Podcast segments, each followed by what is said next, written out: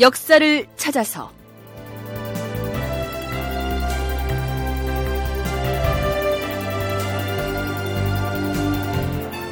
제 473편 일본의 수차는 쓸모가 없었다.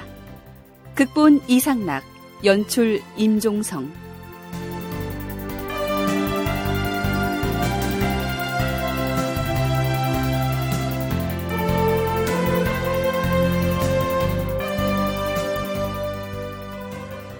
여러분 안녕하십니까?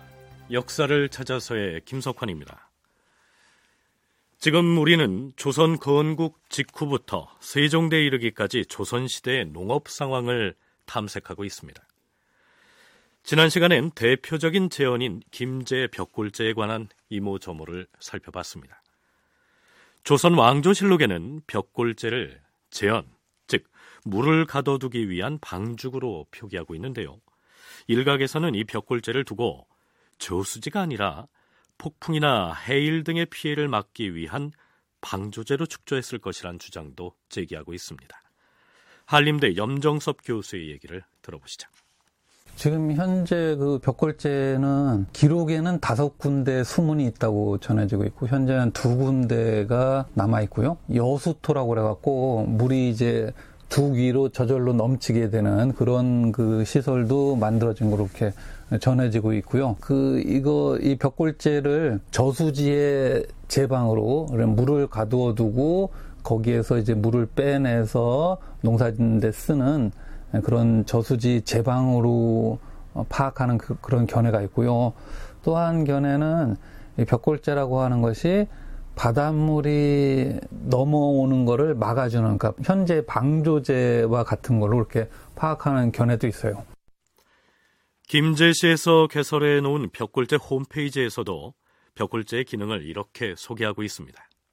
벽골제는 전체 길이 약 3km의 거대 구조물이다. 저수지의 제방으로 기능하며 동방 거택이라 칭해질 정도로 거대한 위용을 자랑했다는 것은 고문원과 지리서 등의 기록을 통해 입증되고 있다. 그런데 이와는 별도로 일부에서는 벽골제의 제방이 바다에 비교적 인접해 있다는 점과 제방 내의 지질조사 결과 등을 근거로 과거 일정 시기 방조제로 축조되었다는 주장이 제기된 바 있다. 이 주장처럼 만일 벽골제가 과거 일정 시기 방조제로 기능하였다면 조수 통어의 역사를 새로 쓸 것이며 정설대로 초기부터 제방이었다면 농경사의 역사가 확고해질 것이다. 어떤 형태로든 추가적인 연구를 통하여 벽골제는 숨겨진 가치를 드러낼 것이라고 전망해 본다. 단순히 농업 용수를 공급하기 위한 저수지였다면 방죽의 아래쪽에 농지가 많아야 할 텐데 벽골제의 경우에는 방죽 위쪽에 넓은 농토가 분포되어 있는 점 역시 폭풍이나 해일을 막기 위한 방조제였을 가능성을 무시할 수 없게 합니다. 김제시 부량면의 아리랑 문학관 옆에는 청해진 유민 벽골군 강제이주 기념탑이라는 조형물이 서 있는데요. 지난 2002년에 세워진 이 탑에는 다음과 같은 비문이 새겨져 있습니다.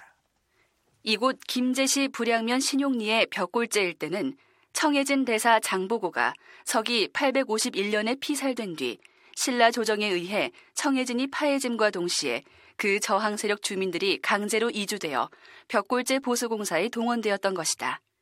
이주 1151주년이 흐르고서야 김제 시민들이 청해진 유민의 벽골군 이주 기념탑을 건립하여 삼가 해상제국 상인 군주였던 장보고 대사와 청해진 유민의 위협을 높이 기리는 바이다. 장보고가 살해되고 청해진이 파해진 뒤 그곳 주민들을 외지로 강제 이주시킬 때 왜 하필이면 김제로 보냈을까요?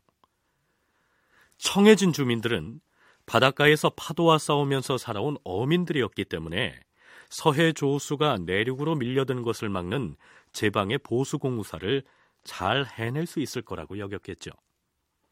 자, 이렇게 보면 벽골제가 방조제였다는 주장이 설득력 있게 들리지 않습니까? 또한 김제시 불양면 소재지에서 동남쪽으로 약 2km 떨어진 월승리의 명금산 아래쪽 일대에는 큰 못이 있었다고 전해지는데요. 이 못의 이름이 제주 방죽입니다. 제주도 사람들이 육지까지 건너와서 부역에 참여하는 것은 흔치 않은 일이지요. 벽골제 보수 공서가 시행됐던 태종 15년.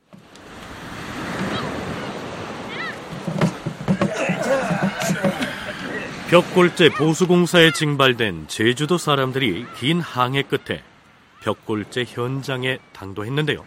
어, 잠깐 잠깐 거기 잠깐. 그 당신들은 어디서 온 사람들인가? 아, 우린 제주도에서 왔어. 제주도에서 여기까지 무슨 일로? 아유, 우리가 무슨 일로 왔겠어? 그 나라에서 불려서 어, 벽골제 방죽공사로 왔지. 아이 그럼. 아, 바쁜 사람 부를 때는 어, 언제든지 모른 척하기는. 어, 보아하니 공사 감독관인 것 같은데. 어, 우린 어디로 가서 무슨 일을 하면 되는지 빨리빨리 정해주시오. 참나. 아 공사가 끝난 지가 언제라고? 어, 이거 공사가 끝나버려? 이런 경우가 어딨어?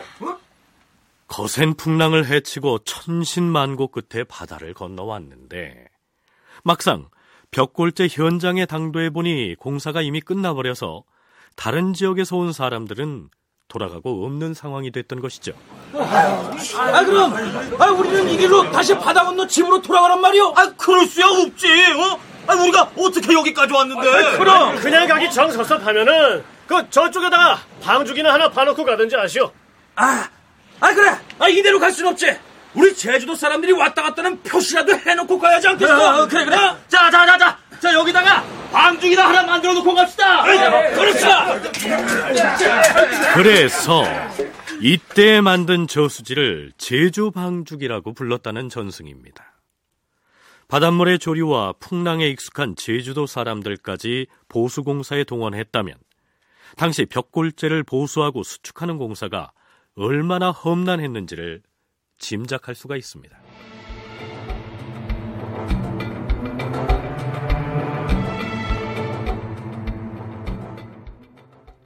벽골재와 같은 거대한 제방이 물을 가두기 위한 저수용이었느냐 아니면 서해 바다의 조수를 막기 위한 방조용이었느냐에 대한 논쟁은 이쯤에서 접기로 하죠. 이와는 별도로 조선에서는 건국 초기부터 논에 물을 대기 위한 소규모 저수지들을 전국적으로 꾸준히 만들어 왔었습니다. 조선 각 지역에 저수지를 수축하는 공사들이 굉장히 많이 이루어져 가지고 경기 지역에도 뭐 어, 수백 군데 뭐 이런 식의 그런 저수지들이 어, 만들어졌습니다. 그리고 태종대에 보면 그 우희열이라고 하는 사람이 보이는데 그 우희열이라고 하는 사람이 이 재현을 수축하는 공사의 전문 관료예요. 그래서 이분이 뭐 경기 관찰사로 할 때도 여러 군데다가 저수를 수축하고 있고 또 다른 지역에서 어, 저수지를 수축할 때에는 수문을 뭐 돌을 이용해서 이러이렇게 만들어야 된다는 그런 구조도 제안을 하고 있습니다. 그러면 염정섭 교수가 거론한 우희열이란 사람의 행적을 따라서 왕조실록 기사를 살펴보기로 하죠. 서기 1416년 8월 22일 경기 도관찰사 우희열이 상서하였다. 전하, 경기도의 각 지역에 재언을 쌓아서 수리를 일으키고자 하오니 신이 그 일을 끝낼 때까지는 체임시키지 말아주시기를 원하옵니다. 체임은 임무를 교체하는 것을 일컫습니다. 그러니까 우희열은 자신이 경기도 감사로 있는 동안 저수지 축조를 위해서 힘쓸 테니 그 일이 끝날 때까지 다른 곳으로 발령을 내지 말아달라고 청한 것이죠. 육조에서도 이 문제를 의논해서 우희열로 하여금 저수지 축조 사업을 추진토록 지원합니다. 그런데 이 우희열이란 사람의 성품이 조금은 독특했던 모양입니다. 이때 우희열은 병을 얻어서 소를 타고 각 부에 돌아다니니 당시 조정에서는 이를 비웃었다. 임금도 그 말을 듣고 또한 웃으면서 말하였다. 벼슬이 경기 감사에 이르렀는데도 소를 타고 돌아다닌다고 하니 참으로 우습구나. 병을 얻어서 소를 타고 다녔다. 라고 돼 있는데요. 글쎄요. 농업에 관심이 많아서 그랬는지 아니면 성품이 워낙 소탈해서 그랬는지는 알 길이 없습니다. 아닌 게 아니라 우희열은 경기도 관찰사로 재임했던 기간엔 물론이고요. 이후로도 저수지를 만드는 데 특별한 업적을 남겼고 세종 역시 우희열의 이러한 공적을 높이 평가했던 모양입니다. 서기 1418년 9월 27일 이때 우희열은 판청주 목사로 재임 중이었는데요. 다음과 같은 내용의 계문을 임금에게 올립니다.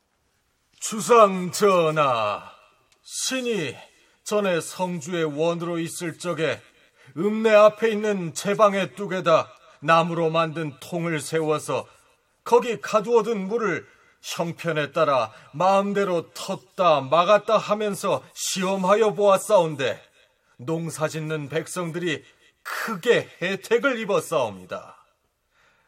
주상 전하께서 신의 뜻을 아시고 신으로 하여금 이 일을 맡아보게 하시니 왕명을 받자온 이후로 마음을 다하여 실행하였사오나 그 효과가 어떠하올지는 알지 못하겠나이다.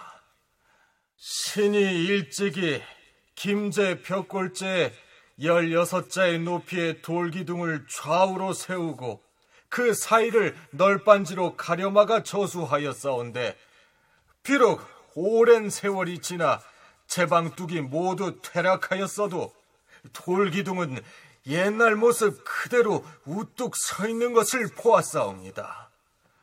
그런데 오늘날의 수령들은 임시 방편적인 계책만을 써서 제방 축조를 감독할 때 견고하고 치밀하게 쌓도록 하지 아니한 탓에 그것이 터지고 무너지기 십상이옵니다. 둑이 무너지면 그 허물을 제방에 돌려서 제방이란 것이 백성들을 좋게 이롭게 하지는 못하는 것이다. 이렇게 변명을 하옵니다. 그러하니 이 어찌 법을 받들고 백성을 사랑하는 뜻이라고 하겠사옵니까? 이들에 대하여는 정하옵건대 율법에 따라 죄를 논단하시옵소서.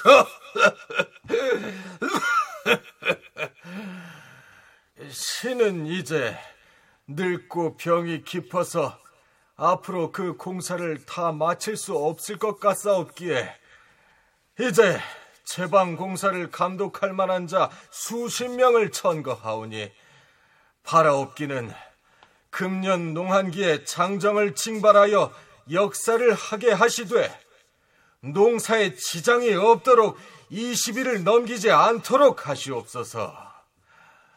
신이 추천한 사람을 곳곳에 나누어 감독하게 하시옵고 신은 돌아다니며 보살피도록 해주시길 비옵나이다.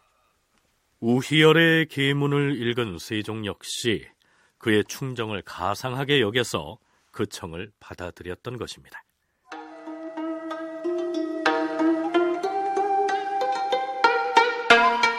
조선시대 풍경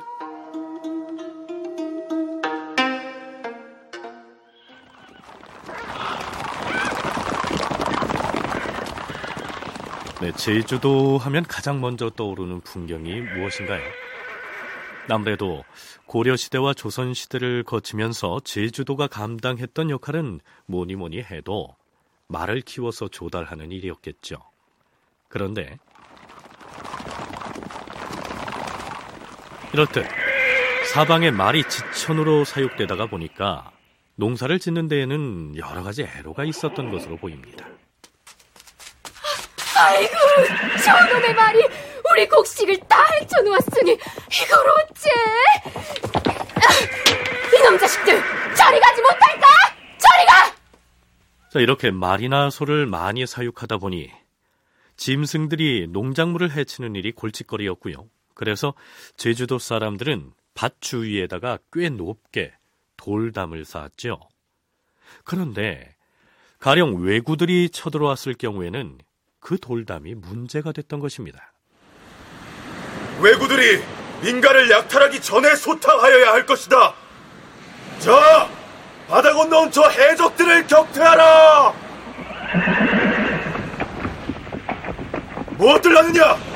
기마벽이 진격할 때 화포를 발사하라. 장 화포를 발사한다 해도 아무 소용이 없습니다. 무슨 말이냐? 화포를 아무리 쏘아봤자 중간에 돌담이 가로막고 있어서 아무 소용이 없습니다. 자, 이 대목을 중종실록에서는 이렇게 기록하고 있습니다. 제주 목사 장임이 다음과 같이 개하였다. 전하, 이곳 제주에 포고되는 협소한 까닭에 외구의 선박들이 들어와서 정박하기가 쉽지 않사오니 조천 관포, 김영포, 도근천포, 애월포, 명월포를 비롯하여 수삼포, 서귀포, 자기포, 동해포 등지에는 적선이 의지하여 정박할 수도 있사옵니다. 그런 까닭에 도처의 육군을 나누어 포진하여 수비를 하고 있사옵니다. 제주 목사는 왜구들의 침구에 대비해서 해안 방어를 어떻게 해야 하는지를 한참 설명하고 나서 적군이 육지로 올라와서 전투가 벌어졌을 경우 어떠한 애로점이 있는지를 이렇게 설명하고 있습니다. 이곳 제주의 풍속은 집집마다 소유하고 있는 농지의 가장자리에 모두 돌담을 쌓아 놓기로 그 돌담들이 서로 이어져서 들판에 가득하게 널려 있사옵니다. 이런 터에 바다를 건넌 외적과 싸우게 된다면 돌담 때문에 제대로 말이 달릴 수가 없사옵니다. 이것을 그대로 둔다면 외적의 침입에 웅변하기가 어렵사옵니다. 그렇다고 그것들을 모두 무너뜨려서 평탄하게 하자니 민폐가 적지 않을 것이니 어떻게 처치하는 것이 좋겠사옵니까? 바다를 건너 침입해온 외적을 효율적으로 방어하자면 돌담을 무너뜨려야 하는데 그러자니 농사 짓는 주민들에게 피해가 돌아갈 터여서 곤란 지경에 처해 있다. 제주 목사의 하소연이 이러합니다. 중앙조정에서 어떻게 하라고 조치했다는 후속 기사는 보이지 않는 걸로 봐서 아마 그대로 두라고 했던 것 같습니다. 자, 지금도 제주도에 가면 밭둘레에 돌담이 꽤 높이 둘러싸여 있는 모습을 볼 수 있지요. 이 돌담에는 그러한 사연이 깃들여 있습니다.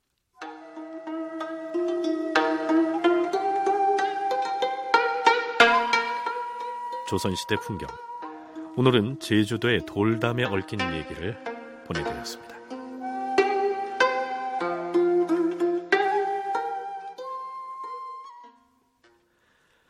물 수자에 술의 차자를 쓰는 수차라는 말 들어보셨습니까?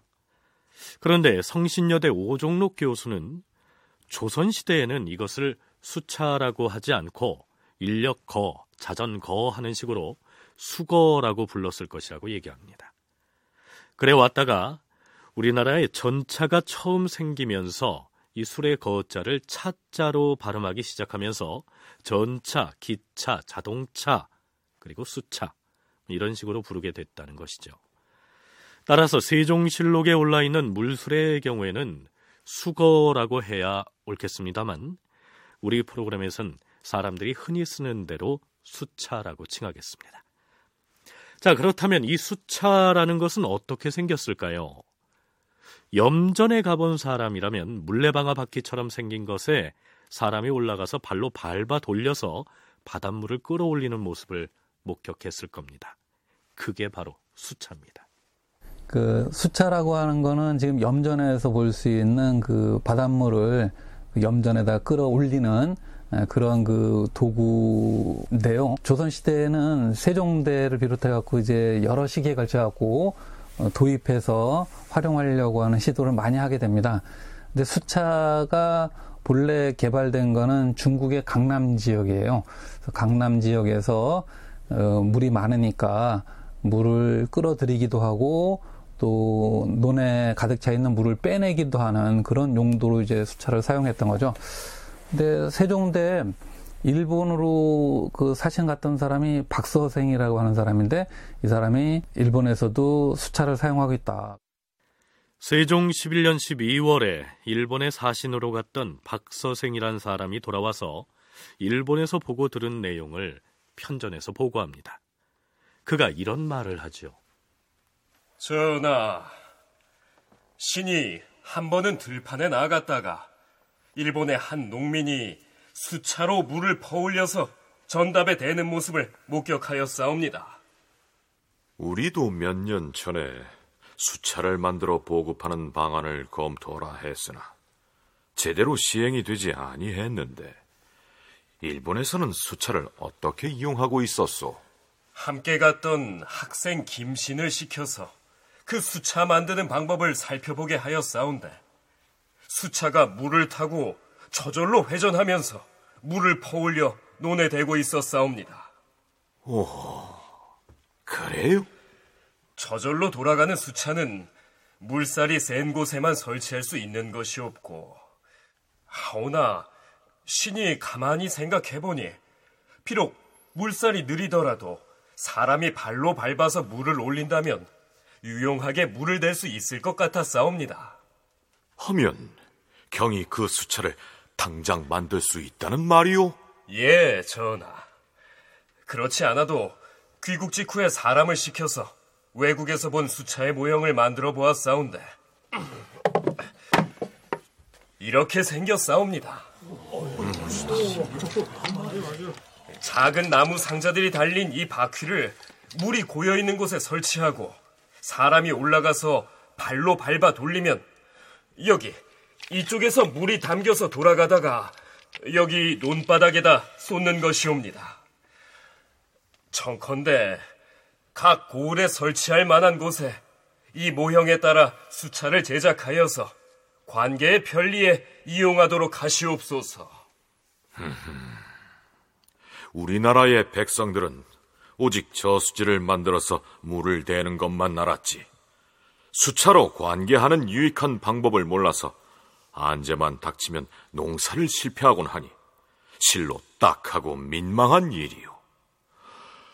호조에서는 각도의 감사로 하여금 수차를 설치할 만한 장소를 조사해서 지금 반포한 수차의 모양에 따라 제조하게 하고 감사가 수시로 이를 살피도록 하시오.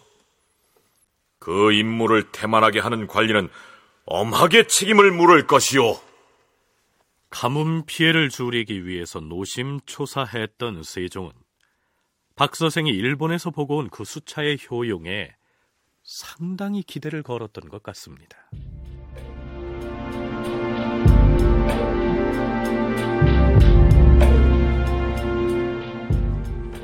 그런데 막상 시험 제작해서 사용해본 수차에 대한 보고 내용은 세종의 기대와는 달랐습니다.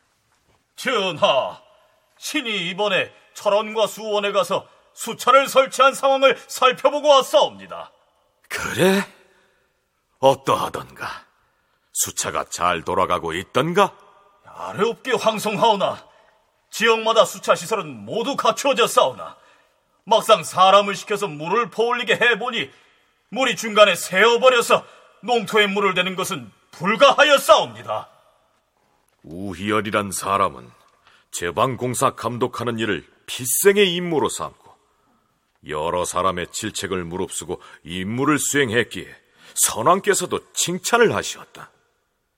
헌데 지금 국가의 일에 밤낮으로 마음을 다하는 자를 찾아보기 어려우니 진실로 단식할 일이로다. 수차의 설치는 원래 가뭄 피해를 대비하기 위한 것인데 이를 감독하는 관리들이 모두 정성을 쏟지 아니해 쓰지 못하게 된 것이 아닌가. 위로는 중국으로부터 아래로는 외국에까지 모두 수차를 잘 이용하는데 어찌 우리나라에서만 안 된다는 말인가? 과인은 이것을 반드시 성공시키고야 말 것이니 꼭 이 일을 맡을 만한 사람을 골라서 각도에 나누어 보내도록 하라. 임금은 드디어 경차관으로 전호군 이온을 경기도 강원도 함길도에 보내고 전서령 오치선을 충청도와 전라도에 그리고 경력 박교를 경상도에 호군 조곤을 평안도와 황해도에 보냈다. 세종은 수차의 기능이 문제가 아니고 그것을 담당하는 관리들의 정성이 모자란 탓으로 여기고 각도의 책임자를 새로 파견했던 것입니다. 그러나 중앙조정에서 장인을 파견해서 만들어 놓은 수차가 크기나 모양도 다 다르고 혹은 너무나 무거워서 사람이 발을 딛고 올라가서 돌릴 수 없는 경우가 생기는 등 각 지방에서 올려보낸 보고 내용은 실망스러웠습니다. 하지만 임금이 워낙 수차의 활용에 강한 애착을 갖고 있는 터여서 이제 그만 포기하자는 말을 꺼낼 엄두를 내지도 못하고 있었죠. 그러한 와중에도 이 수차의 효용에 부정적인 견해를 피력한 사람이 있었습니다. 좌승지 김종서였습니다.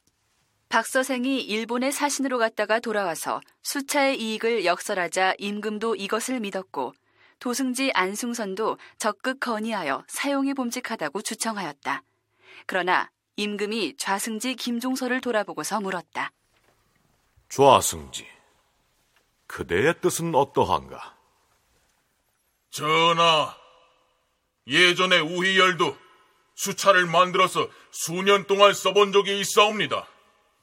하오나 마침내 별 쓸모를 찾지 못해 파하고 말았사옵니다. 신은 수차가 별로 소용에 닿지 못할 것이라 사료되옵니다. 중국과 외국에서는 모두 잘 이용하는데 우리나라는 그 두 나라의 사이에 있으면서 어찌 쓰지 못할 이치가 있겠는가? 다만 이것을 사용하는 사람이 힘을 쓰지 않았거나 혹은 그 요령을 알지 못했을 것이다. 주상 전하, 우리나라는 지형이 험하고 샘물이 고여 있는 곳은 너무 낮아서 중국이나 일본보다 100배나 더 공력을 들여도 하루에 키로 올려 댈 수 있는 물은 얼마 되지 않사옵니다. 수차를 돌리다가 그치면 물이 땅 속으로 도로 스며들어가는데 신이 그 상황을 직접 보았사옵니다. 사람들은 너나 없이 뭐든 새로 만드는 것을 꺼리는 형국이니 답답한 지고. 임금은 경차관을 각 도에 나눠 보내어 수차를 많이 설치하였으나 오래도록 효력이 없어 드디어 이를 의심하지 않을 수 없었다. 드디어 임금이 명하였다. 도승지 안승선은 수차를 적극 권장했고 좌승지 김종선은 처음부터 수차가 쓸모없다고 했으니 행궁 근처에다 수차를 설치하고 사람들을 동원해 물을 퍼대는 시험을 실시하도록 하라. 반대파인 좌승지 김종서와 수차의 활용을 주장해온 도승지 안승선을 직접 보내서 행궁 근처에 수차를 설치하고 인부들을 동원해서 시험 가동에 들어간 것입니다. 자, 이제 수차 설치가 모두 끝났으니 장정 한 사람이 올라가서 발로 디뎌서 돌려보도록 하라. 예.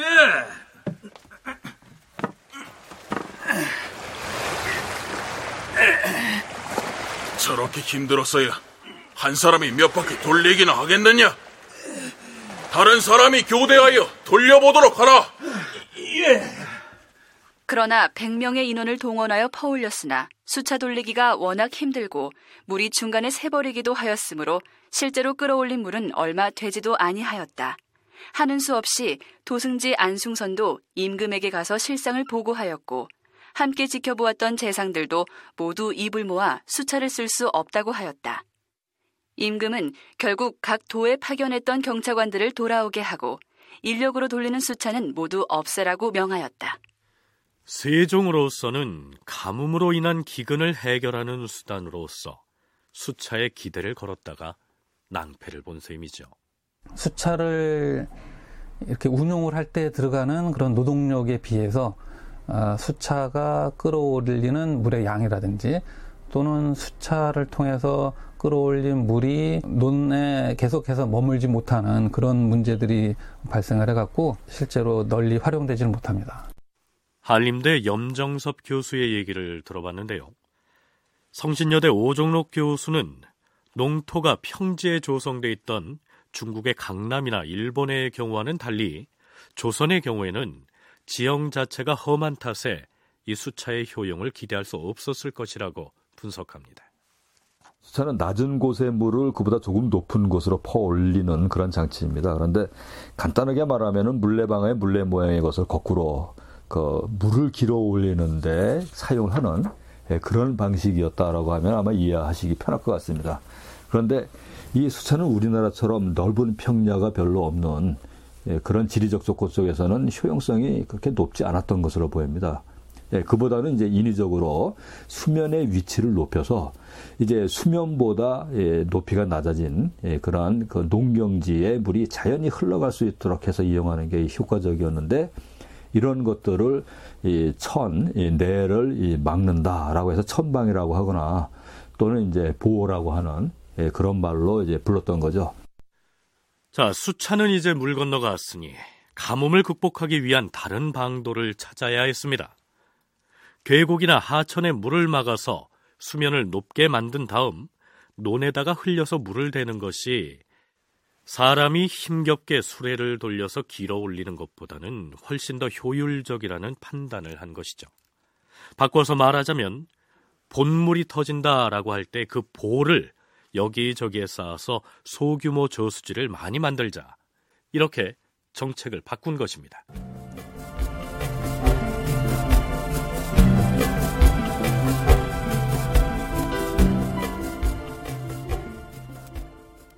세종실록에는 세종이 김종서, 정인지 등과 저수지 축조에 관련해서 이러한 대화를 나눈 것으로 기록하고 있습니다. 전하, 저수지는 농사에 매우 유리하옵니다. 예전에 우희열이 그 일을 전담하였사온데 그 중에 적당하지 못한 것도 비록 있었사오나 그때 만든 저수지로 인하여 농민이 큰 혜택을 입었사옵니다. 이제부터 저수지의 조성 사업을 대대적으로 다시 일으킨다면 어찌 한재를 두려워하겠사옵니까? 전하, 경상도에는 저수지가 매우 많으므로 토지의 비옥함이 다른 도보다 배나 더하옵니다. 이는 저수지가 가져온 명백한 효과이오니 서둘러 추진하는 것이 좋을 것이옵니다. 음, 그대들이 주청한 저수지에 관한 일은 과인의 마음에 딱 들어맞는다. 우희열은 비록 특이한 재능은 없었으나 그의 성질이 순직했으므로 선왕께서도 믿고 맡겼던 것이다. 우희열이 경기감사가 돼 여기저기에 재원을 많이 쌓을 때 그를 헐뜯어 말하는 이가 많았다. 그러나 태종께서는 재원을 설치하는 것이 농민을 위한 일이었으므로 우희열을 신뢰했던 것이다. 지금 과인이 다시 저수지를 축조하고자 하면 대간에서 반드시 불가하다고 말할 자들이 있을 것이다. 이런 터에 누가 이 일을 맡아서 하는 게 좋겠는가? 만약에 그 분야에 정통하고 밝은 사람이 아니면 추진하기가 쉽지 않을 것이다. 예전에 곽수경은 산술에 매우 정통해 산천의 고절을 다 알았다고 한다. 지금 이순지나 김담이 다 산수를 정통하게 연구했으니 이들에게 이 임무를 맡기고자 하는데 그대들의 생각은 어떠한가? 전하, 재원을 축조하는 사업은 대역사이옵니다. 만약에 지위가 낮으면 사람들이 잘 따르지 아니할 것이옵니다. 이순지는 좋겠습니다만 김담은 지위가 낮기 때문에 단독으로 맡기기는 어렵겠사오니 청하건대 정인지에게 그 일을 맡게 하고 이순지와 김담을 종사관으로 삼으면 좋겠사옵니다. 그대의 말이 옳도다. 이순지를 당장에 불러오도록 하라. 이렇게 해서 대대적인 재원 사업, 즉 저수지 조성 사업이 전국적으로 추진됐던 것입니다. 경상도 속찬지리지 라는 기록을 보면은 15세기 말력 그때의 것인데 721개의 저수지가 기록이 되어 있는데요. 그런데 대부분 몇 개월이나 또는 뭐 몇십 개월 정도의 땅에 그 물을 대는 그런 조그마한 것들이어서 사실은 이제 저수지라고 하지만 거기가 천방 내지는 이제 보호였다고 예, 판단이 되죠.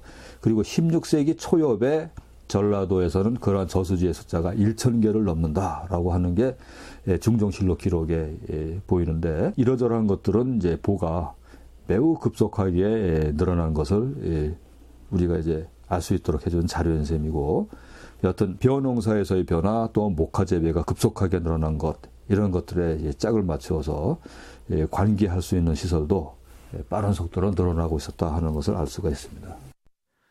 물론 이 저수지 조성 사업은 세종대에 그치지 않고 세종으로부터 왕위를 이어받았던 문종 때에도 매우 활발하게 추진됩니다.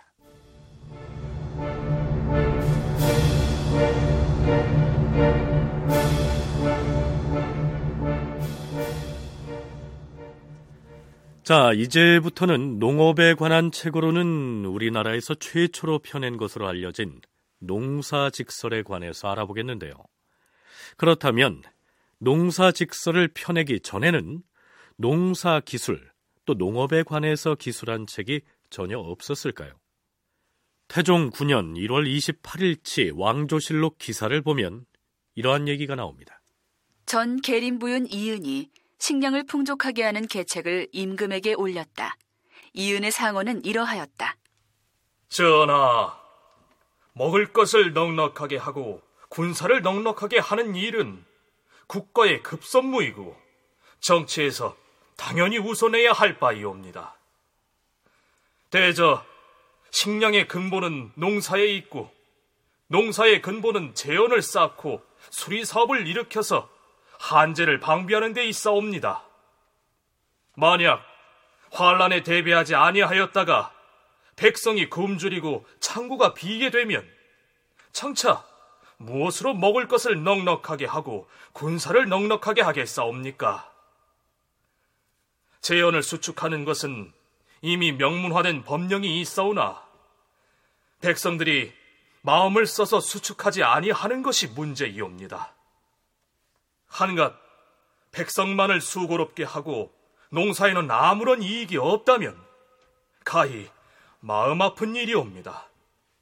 하오니 재원 쌓는 방법은 견고하고 완전하고 높고 두텁게 하는데 힘써서 비록 큰 가뭄에도 마르지 아니하고 큰 물에도 터지지 아니하도록 하여 농사를 망쳐 근심하는 일이 없게 해야 할 것이옵니다.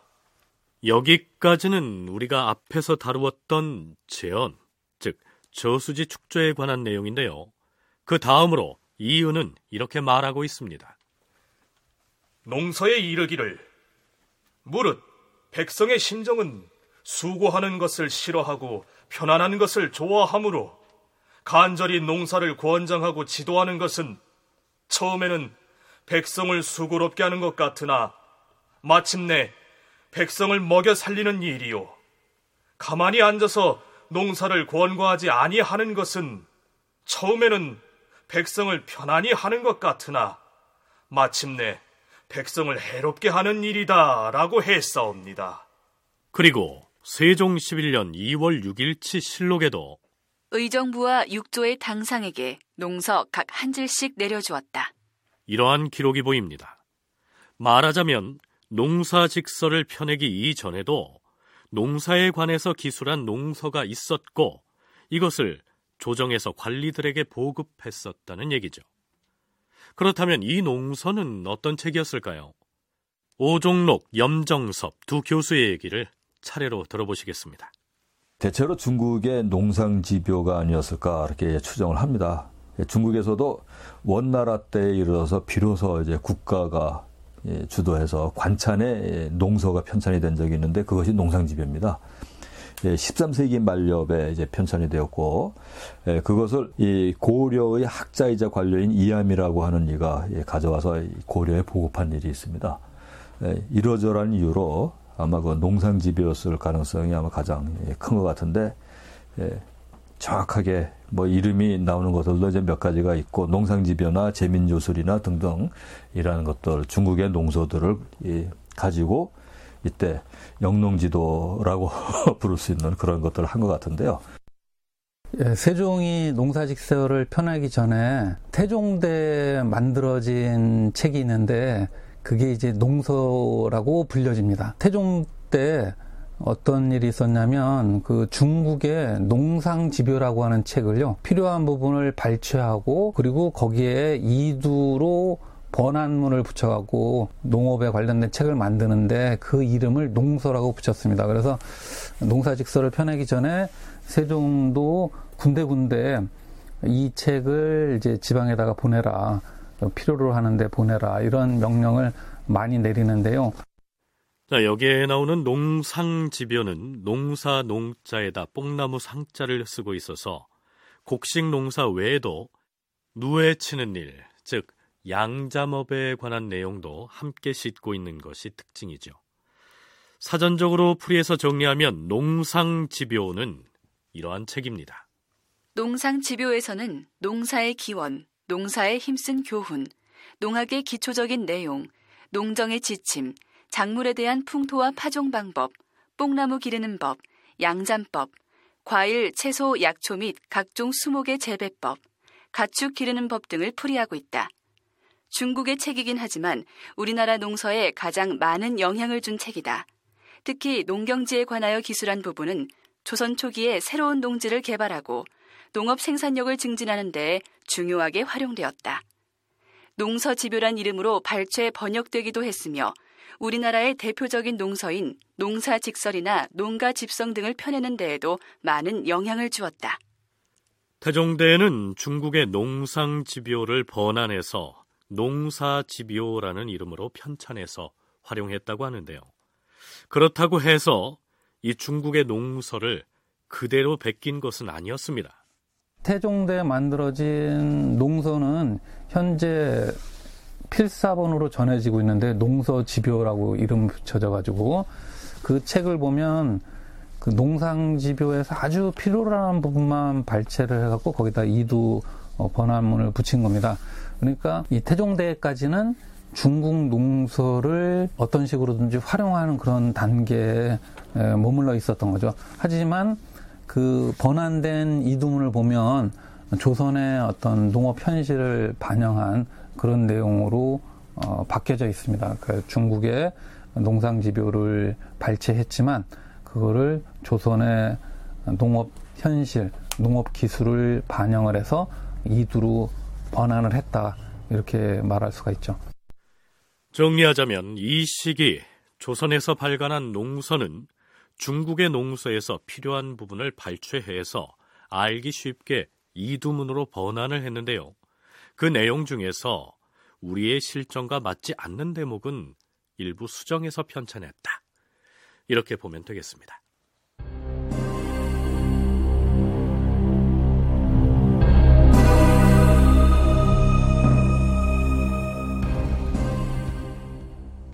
현재의 농촌진흥청에서는 농촌 지도사를 농업 현장에 파견해서 영농 기술 등을 지도하고 있지요. 조선 시대에도 그 비슷한 역할을 맡아서 하는 관리가 있었습니다. 농업을 권장한다는 뜻의 권농관이란 직책이 바로 그것이었는데요. 바로 이 권농관에게 농서를 지급해 주면서 농민들을 대상으로 농사를 지도하게 했던 것이죠. 권농을 강조를 하고 뭐 농사 감독이라든지 이런 거에 대한 여러 가지 조처를 취하는데 그 중에 하나가 이제 태종대 농서를 편찬한 것이고 어, 세종대 농사직설을 편찬한 것입니다. 태종대 농서나 세종대 농사직설은 그 안에 여러 가지 농사 짓는 방법이 실려 있긴 하지만 그 자체가 한문으로 되어 있고 또는 이두 번안문으로 되어 있기 때문에 어, 이 책들은 권농관을 비롯해서 지방 수령들이 참고하라는 그런 그 의도에서 편찬이 된 것이죠. 태조실록에 올라 있는 권농관에 관한 기사 한 대목을 살펴보기로 하죠. 태조 4년 7월 30일 전 낭장이던 정분이 아뢰었다. 주상 전하, 농사를 장려하는 중요한 일은 재원을 쌓는 데 있어옵니다.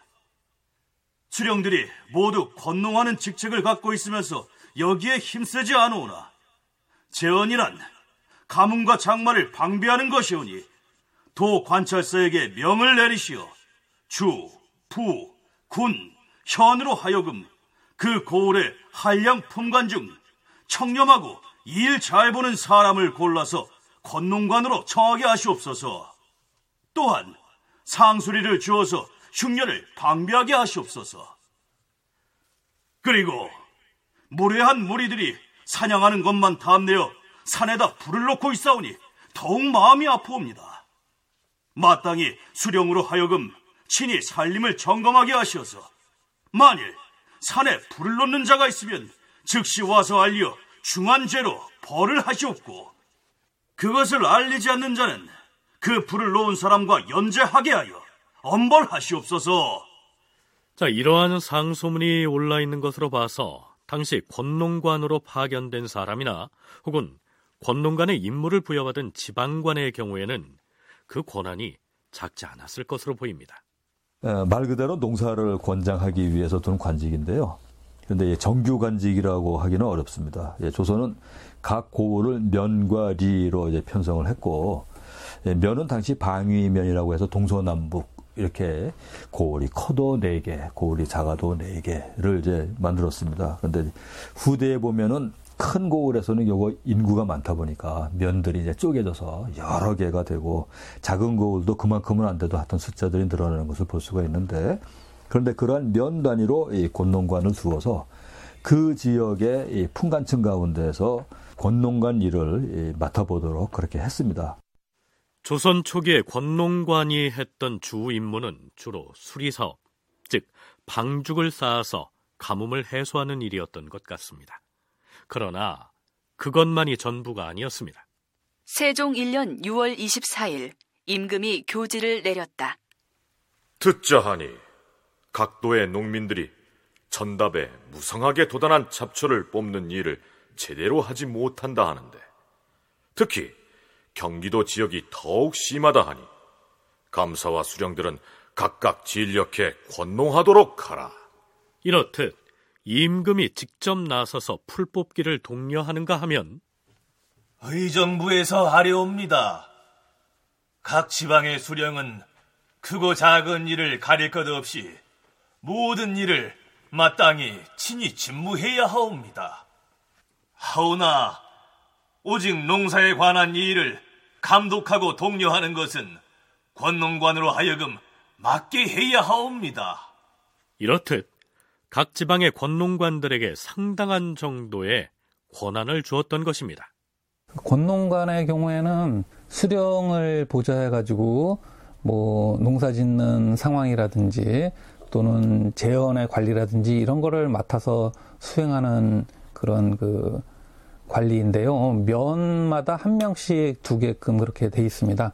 그래서 조선이 농본을 표방했다는 것을 이 면에 한 명씩 두는 관리 이름을 권농관이라고 한 거에서도 어, 찾아볼 수가 있는데요.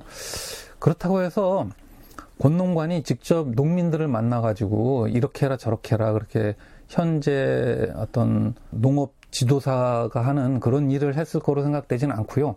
이제 독려한다든지 권장한다든지 그런 어떤 간접적인 감독 그런 정도를 했을 거로 생각이 됩니다. 이 권농관은 농사 전반을 관장했지만 뭐니 뭐니 해도 가뭄 극복이 지상 과제였기 때문에 수리 시설을 관리하는 일이 가장 중요했던 것으로 나타나고 있습니다. 세조실록에 실려 있는 상소문의 한 대목을 살펴보죠. 주상 전하, 권농관은 주, 부, 군, 현의 시골에 사는 사람으로서 관직이 있는 자 중에서 가려 뽑아 임명하여야 할 것이옵니다. 권농관은 가을에서 겨울로 바뀔 무렵에 재원을 수축하여 눈, 비에 물을 저장하여야 하고 이전에 막은 제방으로서 허물어져 보수하지 않은 것과 옛날에는 비록 없었으나 현재 수축할 수 있는 것을 갖추어 적어 보고하여야 할 것이옵니다. 또한 때를 맞추어 수축하고 혹은 물이 새지 않게 하여야 할 것이옵니다.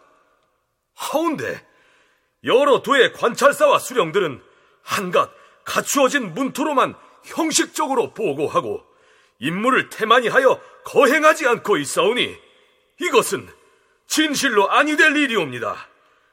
청컨대 이제부터는 원령에 의거하여 국가는 24절기에 맞추어서 각 절기마다 농사와 관련해서 해야 할 일, 예컨대 입춘 때에는 땅을 갈아야 한다 하는 등의 그런 방식으로 농사 지어서 해야 할 일들을 규정을 했고 이것을 이제 원령이라고 했습니다.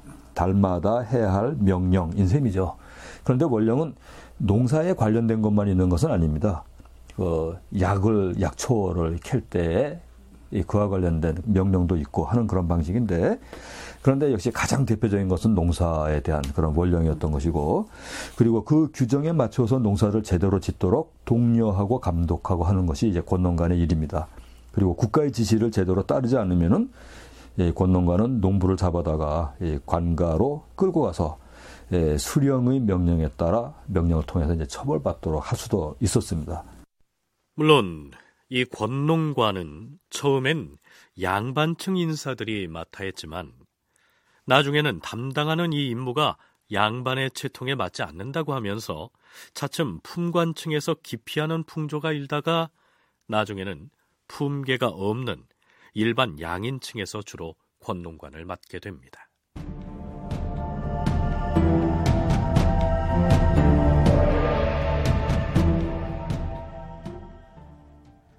세종 11년 드디어 조선의 실정에 맞는 농서를 편찬해야 한다는 논의가 일어납니다. 음, 음, 나라마다 그 풍토가 다릅니다. 하여 예전에 태정대왕께서도 일찍이 유신 등에게 명하시어 옛날에 중국 농서에서 우리 실정에 절실히 맞는 것들을 뽑아서 판각을 한 다음 널리 반포하여 백성들을 가르치라 하였습니다. 아, 그렇습니다. 우리의 기후나 풍토는 중국의 그것과 다르고 외국의 그것과도 다릅니다. 따라서 마땅히 곡식을 심고 가꾸는 건 역시 나라마다 각기 적성이 있을 것입니다. 허면 우리 실정에 맞는 조선의 농사가 필요하다는 얘긴데 그 일이 결코 쉽지는 아니할 것입니다. 쉽지 않더라도 만들어내야지요. 음, 그럼요. 부국 간병이 농사에 달렸습니다. 음, 우리 실정에 맞는 농사를 펴내자면 상세한 조사가 필요할 것이에요. 그렇지요. 지금부터 그 작업을 착수해야 합니다. 근데 누가 그 일을 맡아서 어떻게 해야 한다는 말입니까?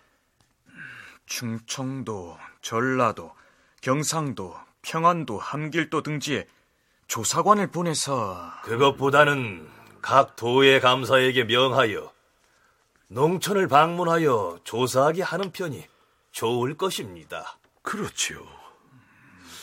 아무래도 지역의 사정을 잘 아는 사람들에게 그 지역 실정에 맞는 농사법을 조사하게 하는 것이 좋을 것입니다. 농사 직서를 편찬하기 위한 작업이 시작된 것입니다. 다큐멘터리 역사를 찾아서 다음 주 이 시간에 계속하겠습니다.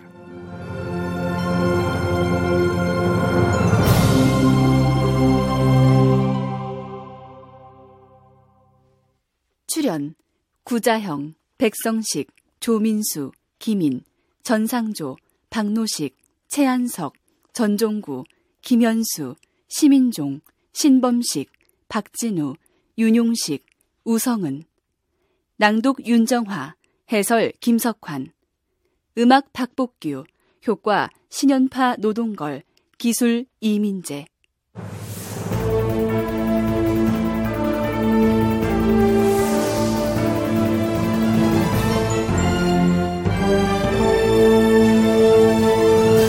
다큐멘터리 역사를 찾아서 제 473편 일본의 수차는 쓸모가 없었다. 이상락 극본 임종성 연출로 보내드렸습니다.